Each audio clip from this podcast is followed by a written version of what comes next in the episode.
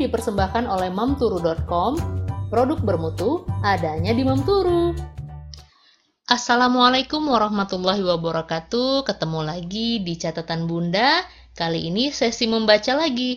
Beberapa waktu yang lalu sempat ngerekam membaca buku tentang apa? Gunung berapi. Gunung api. Kali ini mau baca tentang hewan-hewan. Nah, hewan-hewan ini ada klasifikasi. Apa sih klasifikasi? Jadi katanya di dunia ini ada banyak jenis hewan. Manusia membedakannya dengan mengelompokkan hewan-hewan tersebut. Hewan yang memiliki kesamaan dimasukkan ke dalam kelompok yang sama.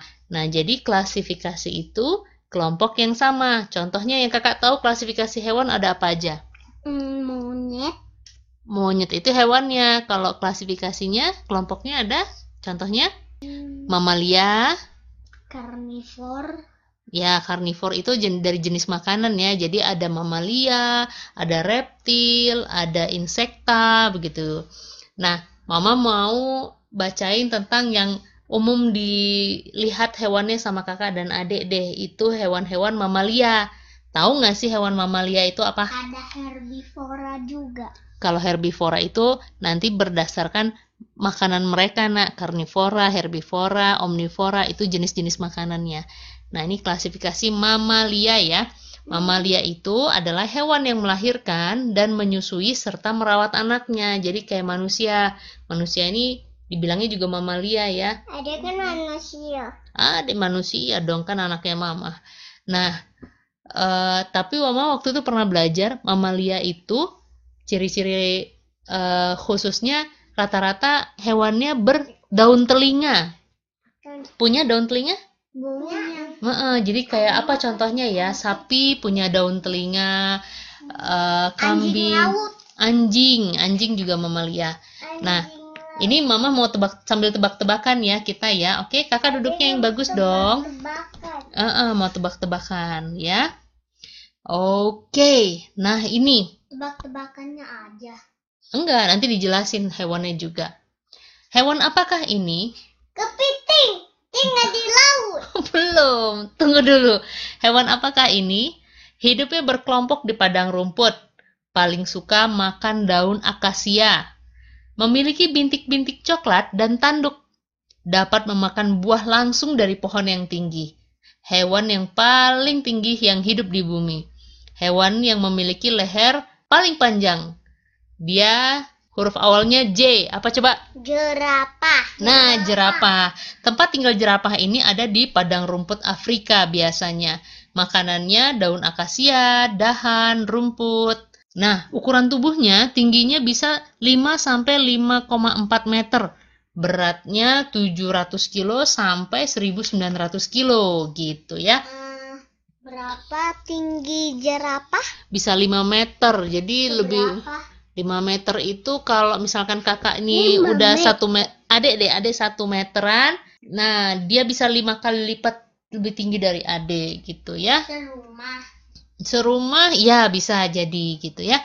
Nah ini mama bacain tentang jerapah. Hewan paling tinggi yang hidup di bumi ini adalah jerapah.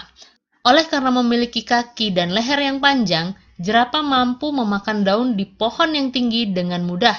Selain itu, karena mampu melihat jarak jauh, jerapah dapat melihat bila ada singa atau hewan yang berbahaya, sehingga bisa memperingatkan hewan-hewan lain untuk kabur. Nah, jadi karena dia tinggi dia bisa ngelihat, eh ada ada ada singa gitu, ayo kabur gitu ngasih tahu teman-temannya ya.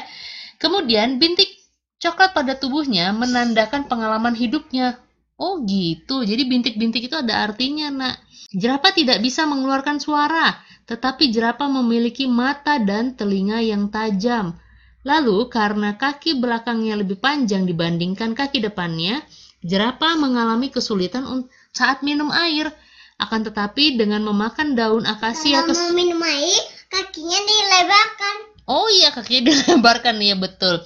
Akan tetapi dengan memakan daun akasia kesukaannya yang mengandung banyak air, jerapah bisa hidup tanpa minum air. Leher jerapah yang panjang itu sangat kuat dan digunakan ketika melawan musuh. Selain itu, jerapah dapat dengan mudah menaikkan dan memanjangkan lehernya. Nah, itulah jerapah. Ada tebak-tebakan lagi nih untuk jerapah. Mengapa sebelum minum jerapah akan melihat keadaan sekitar? Yang pertama, untuk memastikan airnya bersih. Yang kedua, untuk memanggil teman. Ketiga, untuk mencari makanan. Empat, untuk memastikan apakah ada singa atau tidak. Oke, Ini empat. untuk memastikan apakah ada singa atau tidak ya. Nih, kita baca. Selain memiliki leher yang panjang, kaki depan jerapah juga sangat panjang. Ketika minum, leher jerapah akan menjulur ke bawah dan kakinya terbuka. Benar kata adik tadi, kakinya harus dibuka supaya bisa minum. Maka ketika minum dan bahaya datang, jerapah sulit berbuat apa-apa. Karena itulah, singa dan hewan buas lainnya akan menyerang jerapah ketika sedang minum. Oleh karena itu, ketika hendak minum, jerapah memastikan dulu keadaan sekitarnya aman atau tidak, ya kan? Pinter kakak, jawabannya benar. Hewan mamalia yang kedua. Nih, tebak-tebakan lagi ya. Hewan herbivor yang besar. Penglihatannya tidak bagus, sehingga tidak dapat membedakan objek. Suka berada di dalam air kotor. Kulitnya keras dan tebal. Di atas bibirnya terdapat cula. Di atas hidung ada cula yang besar. Apakah hewan ini? Badak. Badak cunggu. Badak cunggu. Iya. Badak adalah hewan berbadan besar, berkulit keras, dan tidak berbulu. Hanya pada ekornya saja ditumbuhi bulu. Di atas hidungnya terdapat 1 sampai 2 buah cula. Cula badak memiliki bahan material yang sama seperti tulang sehingga menjadikannya kuat. Lalu ujungnya juga runcing, sehingga sering digunakan untuk menyerang jika bahaya datang mendekat. Kayak mata pensil. Iya, kayak mata pensil tajam. Jadi jadi senjata buat dia ya. Oke, mama lanjutin ya. Penglihatannya yang buruk membuat badak tidak bisa membedakan objek, sehingga Objek itu apa? benda-benda yang ada di sekitarnya. Jadi dia nggak tahu mana kakak, mana monyet, mana mana meja. Ya, oke. Dikutul. Sehingga badak jalan terus ke depan menyeruduk dengan tanduknya. Tetapi badak memiliki indera penciuman dan pendengaran yang baik. Nah Allah tuh gitu adil ya. Kayak tadi jerapah dia nggak bisa ngeluarin suara. Tapi dia bisa mendengar dan melihat dengan jelas gitu kan.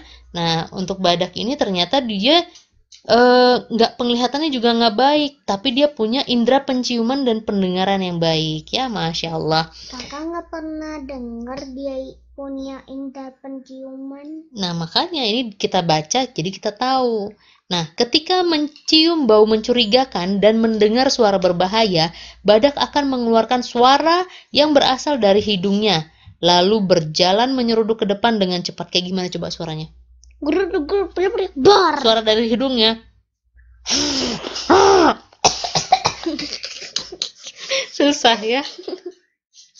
Nah, sikap ini terlihat sangat buas dan menakutkan. Tetapi kesehariannya badak seperti sapi, yaitu hewan yang hidup dari makan rumput dan juga hewan yang lembut. Pada pagi hari, badak mencari makan, lalu siang harinya tidur di dalam semak atau hutan. Badak juga bisa tidur di dalam posisi berdiri. bisa nggak kakak tidur berdiri? Ya. Capek ya? Pasti pas berdiri. Iya jatuh ya tapi badak ya tapi badak bisa tidur sambil berdiri hebat. Ada pertanyaan lagi nih tentang badak. Dari beberapa sifat badak di bawah ini manakah yang tidak benar? A. Penglihatannya sangat baik. B. Indera penciumannya sangat bagus. C. Bisa tidur dalam posisi berdiri. D. Kulitnya tebal. Nah, mana yang tidak benar? Yang satu. Yang A ya? Aha. Apa itu? Eh, penglihatannya sangat mm, tidak baik. Ya, di sini tertulis penglihatannya sangat baik, padahal badak itu penglihatannya tidak baik, ya. M- mungkin ini karena jebakan. Ya, ini kan dia ngajuin pertanyaan. Hewan yang ketiga, tebak ya. Mirip dengan kambing. Senang naik ke tempat yang tinggi. Hewan yang baik dan lembut. Dari hewan ini diperoleh wool untuk membuat karpet atau pakaian. Tubuhnya ditutupin rambut atau wool. Suaranya be be. Tahu deh? Domba. Iya, betul Kayak domba. baju piyama kita. dari wool. Hmm, ya. Tempat tinggalnya padang rumput atau gunung. Makanannya rumput, daun, kulit pohon. Nah, itulah domba, oke? Sejak 7000 tahun yang lalu, manusia telah memelihara domba. Terdapat 800 jenis domba dan jenis wool yang dihasilkan sesuai dengan tempat tinggal domba tersebut. Manusia memelihara domba untuk diambil daging, susu, dan kulitnya. Dari bulu domba juga dapat dibuat baju hangat. Domba merupakan hewan yang hidup berkelompok. Biasanya domba dipelihara dengan melepaskannya di padang rumput untuk merumput. Jadi merumput itu maksudnya dia biar, biar bebas makan rumput sekenyang-kenyangnya. Domba menyukai tempat yang tinggi dan suka naik ke tempat yang tinggi. Tetapi karena pada dasarnya domba adalah hewan yang lembut, mudah untuk menjaga tidak hanya satu dua domba, tetapi ratusan domba sekaligus. Domba melahirkan 2 sampai 3 ekor anak sekali melahirkan dan dalam waktu 3 tahun. Oh, jadi dalam waktu 3 tahun dia bisa melahirkan 2 sampai 3 ekor anak sekali. Jadi dalam tiga tahun berarti kalau misalnya anaknya Kayak dua aja. Iya, kembar dua atau kembar tiga. Nah, domba dewasa memiliki bulu yang tebal. Oke, Tebal. nih pertanyaan lagi tentang domba. Mengapa manusia bisa mengawasi ratusan domba sekaligus? Nih, pilihannya karena domba hanya menghafal satu jalan. Yang kedua, karena domba takut dengan anjing. Yang ketiga, karena domba berkawan baik dengan anjing sehingga mematuhi perkataannya. Yang keempat, karena lehernya diikat. Kira-kira yang mana? Yang dua. Yang dua karena domba takut dengan anjing ya. Nih. Kenapa ma takut? Nah, ini benar atau enggak jawabannya kita baca dulu. Domba memiliki kebiasaan pergi dan kembali hanya melalui satu jalan yang sama. Oleh karena itu, manusia menggunakan anjing untuk memandu domba-domba tersebut. Karena kebiasaan tersebut tidak sulit untuk menjaga tidak hanya satu domba tetapi juga ratusan domba sekaligus. Jadi kira-kira apa ya? Domba. Yang pertanyaan pertama yang ini berarti karena domba hanya menghafal satu jalan. Nih, lihat nih katanya gitu kan. Domba memiliki kebiasaan pergi dan kembali hanya melalui satu jalan yang sama. Jadi gampang. Satu jalan. Terus manusia ini. tinggal nyuruh anjing. Biasanya tuh di peternakan-peternakan eh, luar negeri gitu deh, kayak di Amerika, di Australia, mereka punya anjing untuk ngerawat apa? Untuk nge- ngegiring domba. Anjing kan nggak kuat domba karena kan domba kan berat. Iya, tapi anjing bisa ngatur domba. Kayak film kartun apa tuh yang domba dijaga sama anjing? Hmm, It's Shaun the Sheep. It's Shaun the Sheep. Shaun the Sheep ya? itu, Itu kan- yang sek Timi sekolah. Oh, yang Timmy. Tuh itu juga dia awas sama anjing kan gitu. Jadi bisa diperbantukan sama anjing. Hewan berikutnya, tebak ya. Tinggalnya di Australia. Ekornya sangat panjang dan kuat. Kaki depannya pendek, sementara kaki belakangnya panjang. Hewan yang sering adu tinju. Hewan yang senang melompat-lompat. Nah, ini ada petunjuk khususnya nih. Menaruh bayinya di dalam kantong perut. Hewan apakah namanya? Kanguru. Siapa kak? Betul kanguru? Kanguru. Kanguru, tempat tinggal. Hmm, gimana? lompat, lompat kayak Ih. katak. Iya, lompat-lompat. Tempat tinggalnya di semak, bebatuan, padang rumput, hutan. Nah, makanannya rumput, daun muda gitu ya. Kita baca nih tentang kanggurunya. Kanguru adalah hewan yang tinggal di Australia dan merawat anaknya di dalam kantong perutnya. Sejak lahir, anak kanguru hanya berada di dalam kantong perut ibunya. Kalau yang masih kecil itu, yang masih lahir di perutnya ibu, itu masih bayi dikantongin. Iya nih, Iya. dengerin nih. Sejak lahir, anak kanguru hanya berada di dalam kantong perut ibunya dan meminum ASI atau air susu ibunya yang juga ada di dalam kantong. Kanguru memiliki kaki belakang yang panjang dan kuat, serta memiliki ekor. Ekor yang panjang menjaga keseimbangan tubuhnya dan kakinya yang kuat bisa melompat sangat jauh. Kanguru bisa melompat sejauh 10 meter. Ah, dia juga bisa lompat pagar. Oh iya, tinggi lompatannya ya.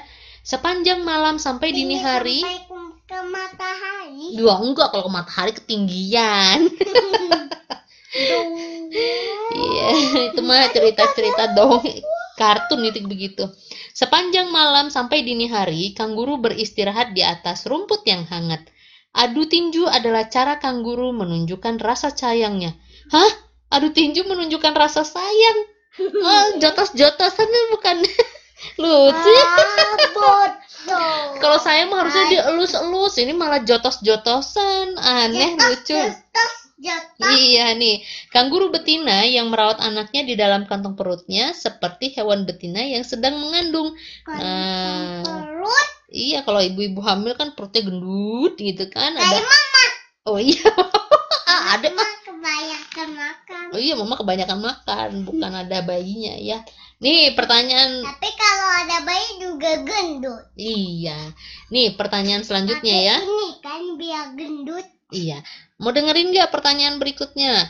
Bagaimana cara bayi kanguru dimasukkan ke dalam kantong perut ibunya? Yang pertama, diangkat dengan cara digigit. Yang kedua, si anak melompat ke dalam kantong secara spontan karena mencium bau ibunya. Yang ketiga, sejak lahir sudah berada di dalam kantong perut. Yang keempat, ibu kanguru berbaring sehingga anaknya dapat naik masuk ke dalam kantong perutnya. Kira-kira yang mana ya? Ini tiga. Yang ketiga, sejak lahir sudah berada di dalam kantong perut ibunya. Mama kalau digigit kan berarti kan tetot. Iya. Nah, kita baca nih. Bayi kanguru yang baru lahir itu kecil sekali. Tingginya 2 cm. 2 Mama cm. masih Segini nih, 2 cm. Dua ruas jari Mama ini. kalau masih apa ini kecil kan Hmm. kecil banget. Iya, kayak cicak ya. Dan beratnya Ini sekitar 2 kelintingannya gram. juga lucu kalau kedua ruas. Iya, ini. dua ruas ini. Beratnya juga 2 Kalau gram. Mm-mm. ke- Sejak anaknya lahir, ibu kanguru membuat jalan masuk ke dalam kantong perut untuk bayinya. Maka, mengikuti insting bau ibunya, bayi kanguru masuk secara spontan ke dalam kantong perut ibunya. Bayi kanguru juga meminum ASI di dalam kantong perut ibunya. Jadi, jawaban yang benar adalah nomor dua. Si anak melompat ke dalam kantong secara spontan karena mencium bau ibunya. Itu pertanyaan, itu jawaban yang betul kalau bau ya. kan kanggurnya kan jadi pingsan. Eh. Eh, pingsan. Nah, ini hewan mamalia yang terakhir deh, yang kelima ya. Tebak ya. Tinggal berkelompok di Afrika. Ketika tidak air, akan menggali mata air dengan tapaknya. Memiliki bulu yang indah. Dapat berlari sangat cepat. Dalam keadaan bahaya, kaki belakangnya akan menendang. Nah, ini ada petunjuk khususnya. Memiliki pola garis-garis. Hewan apakah itu? Hewan apa ya? Zebra. Zebra ya. Zebra ini biasanya tempat tinggalnya di Afrika atau di padang rumput. Makanannya rumput, daun, dan kulit pohon. Jadi mirip hewan apa tadi ya? Hewan kayak bulu kan? domba ya. Domba juga gitu. Zebra yang tinggal di padang rumput Afrika merupakan hewan yang hidupnya berkelompok. Ketika mencari makan, zebra dapat berjalan sampai jauh. Yang istimewa dari zebra adalah pola garis-garis pada kulitnya yang tidak dimiliki hewan lain. Hal ini merupakan keuntungan bagi zebra karena kulitnya itu dapat mengelabui hewan liar pemangsanya. Zebra dapat berlari sangat cepat, terutama ketika dalam keadaan bahaya. Kecepatan ade Ah, kalah adik kalau lari sama zebra. Ketika datang singa atau citah, nah citah itu terkenal dengan hewan yang larinya paling cepat ya kalau nggak salah ya kak ya. Mm-mm. Ketika datang singa atau citah atau hewan buas lainnya, zebra akan menyepakkan kaki belakangnya sebagai pertahanan diri. Zebra akan mengerahkan semua tenaganya ketika menyepak. Menyepak itu menendang ya. menendang. Iya, jika dibandingkan dengan kuda biasa, zebra memiliki kepala yang besar. Di ujung ekornya melambai bulu ekor yang panjang. Biasanya kuda zebra hidup berkelompok di padang rumput. Oke, pertanyaan lagi nih. Pertanyaan terakhir untuk membaca hewan mamalia kali ini. Oke, Namanya paus. nih, nih dengerin ya. Di padang rumput Afrika, jika tidak ada air, apakah yang akan dilakukan zebra? 1. Mencari sumber mata air. 2. Mengumpulkan air yang ada dalam mulut. 3. Makan buah. Empat, menggali mata air. Yang mana tadi udah disebut loh. air. Betul ya. Zebra memiliki insting untuk menemukan di mana mata air berada. Di Afrika, hujan tidak turun, maka air pun tidak ada. Dalam kondisi seperti itu, zebra dapat mencari sumber mata air lalu menggalinya. Oleh karena itu, zebra disebut juga penggali mata air. Ketika menemukan sumber mata air, hewan lain boleh ikut meminumnya. Wah, baik hati sekali nih ya zebra. Dia punya insting untuk cari mata air, dia gali begitu ada air, teman-temannya eh, hewan-hewan lain juga boleh minum. Nah, ini baru 5 hewan mamalia yang kita baca. Jadi sebenarnya hewan mamalia lain banyak ya. Ada Paus. paus juga mamalia, terus monyet dan lain sebagainya. Nah, nanti deh lain waktu kita baca lagi ya. Kakak Jadi- juga punya mau besok di sana. Ya, oke. Jadi unik-unik ya Allah kasih apa sih? Binatang itu punya kelebihan dan kekurangannya masing-masing. Ada cerita-cerita unik ternyata di tiap hewan. Nah, berikutnya kita akan baca hewan-hewan lainnya mungkin dari klasifikasi yang berbeda ya, Kak. Reptil, unggas, atau apalah nanti kita lanjutin. Terima kasih ya sudah mendengarkan. Semoga informasi ini bermanfaat. Jangan lupa eh, stay healthy, tetap di rumah, rajin cuci tangan. Ada mau kasih salam? Gimana? Wassalamualaikum warahmatullahi wabarakatuh. Sampai ketemu lagi di sesi lainnya. Assalamualaikum warahmatullahi Assalamualaikum warahmatullahi wabarakatuh. Eh,